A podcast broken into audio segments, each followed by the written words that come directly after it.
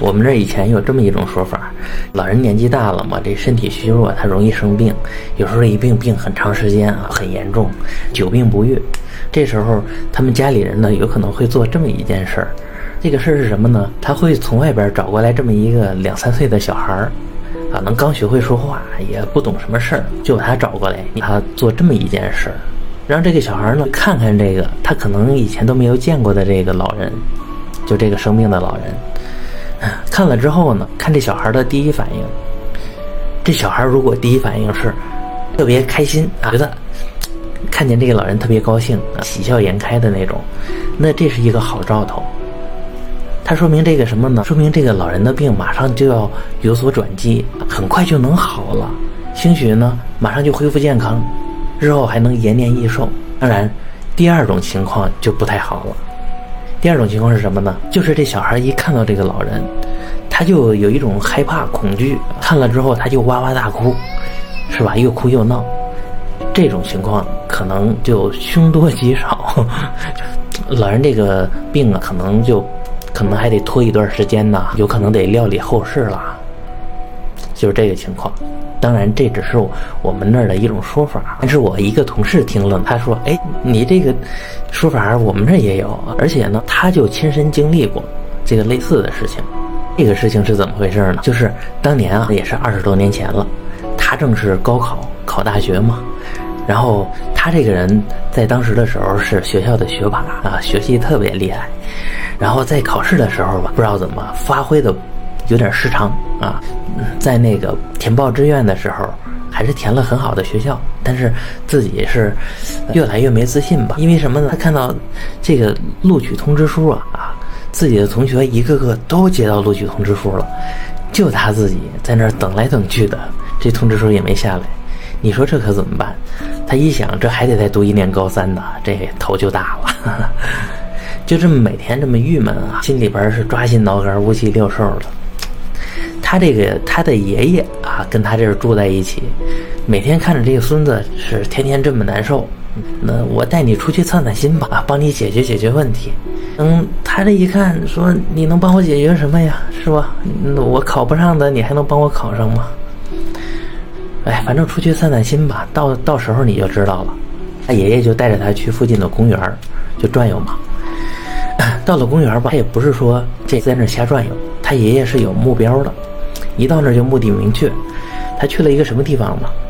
那个地方吧，他长期会有很多的这种，呃，带孩子的妇女在那儿带小孩儿一块儿聊天啊、说话呀什么的。他爷爷就带着他往那个地方走。到了那儿一看，哎，还正好就是有那么一个妇女带着一个呃三岁的孩子。这个孩子呢，看起来挺聪明、挺机灵的啊，特别招人喜欢。他爷爷就走过去了，就那。跟那个小孩就说话，他问那个小孩说：“宝宝啊，你看看那个叔叔，你觉得他能考上什么大学呀？”等我这个同事当时听了吧，哎，真是就感觉很无语。他心想：一个小孩他能懂这个吗？对你一看就这刚三岁多一点儿，那他知道什么是大学吗？哎，不过在当时吧，你说。有那么一两家家喻户晓的学校，可能小孩确实也知道，从小就能听到，然后这小孩就脱口而出：“清华北大。”我这同事他就懵了嘛，他说：“爷爷，你这个跟这小孩说这个事儿干嘛呀？”然后他爷爷说：“我告诉你啊，这小孩说话他比较灵，他说你能考上清华，你就能考上清华。”我这个同事心想：“呵，真这么准的话，世上没有上不了大学的人了。”他虽然说不信吧，但是心里边听了这个，他特别开心。一开心，这个烦恼的事他也就忘了。跟这爷爷他到处是转了两圈，就回家了。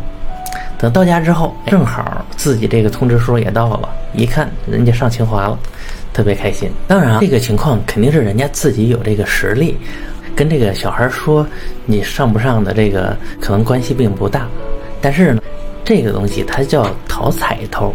啊，如果这个彩头好的是让你这个人开心了，人一开心嘛，这也就容易有自信。有自信的话，这事儿也就能成功啊。虽然说他们这些都是一些巧合，但是就像我之前说的那个老人重病了，是不是这个能恢复啊？就是找小孩去看一下，小孩说能恢复，他。他有有自信了，兴许就恢复了。小孩说不行，也又哭又闹的，那他也觉得自己失去希望了，这病也确实不容易好。虽然说是一种心理作用，但是对现实也是有一定的影响。你就比方说有这么一个家喻户晓的故事，那就是《封神演义》里边那个著名的比干，丞相比干啊。他呢，当时不是让那个苏妲己狐狸精给陷害了，把他的心给挖走了。当时姜子牙给了他一道灵符，能护住他那个心脉，让他不死。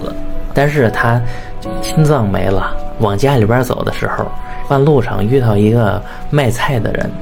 这卖菜的卖的是无心菜啊，也叫空心菜嘛。比干过去就好奇嘛，就问说：“这个菜没有心也能活吗？”这卖空心菜的肯定能活呀！我说这空心菜怎么长出来的，怎么活嘛？比干他也多嘴，他就多问了一句，他说：“那菜没心能活，人没心能活吗？”这个卖菜的当时就说了一句：“菜没心能活，人没心可活不了。”比干听了之后，就当时就吐血而亡了。这个就是彩头没有讨到，就出了这个问题，成千古遗恨了。还有一种传说，就是一种黄鼠狼啊什么的，他修炼嘛，修炼到最后的关口，他要去找人讨封，这也是一种讨彩头，只不过是这个山野精怪去找人讨这个彩头。就他练到最后关口，他去找你问，说。你看我像什么？如果你说他像人，他就化形成人；你说你像个仙，他人就直接成仙了。如果你说你不就是黄鼠狼吗？给他说破了，他之前修的就白修了，又变回黄鼠狼了。当然，这些都是一些小的传说故事。嗯，在现实中呢，这个多多少少也有那么一点点作用。就比方说，我上网的时候，是吧？那突然的，你你发一个问题，发一个帖子，发一个看法。对方上来二话不说就开始喷你啊，那这就是讨彩头没讨好，你也不高兴，你回头还得骂他，你发展成两波对喷，两两波都不好。如果呢，对方给你拍了个彩虹屁，说哎呀你这个东西非常好，我看着非常棒，非常开心，给你点赞。那个时候呢，你也开心，他也开心，对你以后的事业呢，也有一定帮助。你你这次有了自信，你下次做东西，你就一定比之前要好很多。这也算我的一些个人经历啊。这就是今天的小故事。这个故事告诉大家呢，平时呢还要是与人为善，多跟别人说点好话，对他好，对你也好。好话人人爱听，说来又免费，是吧？一个双赢的事情，为何不去做它呢？那好。今天就到这里，我们明天见。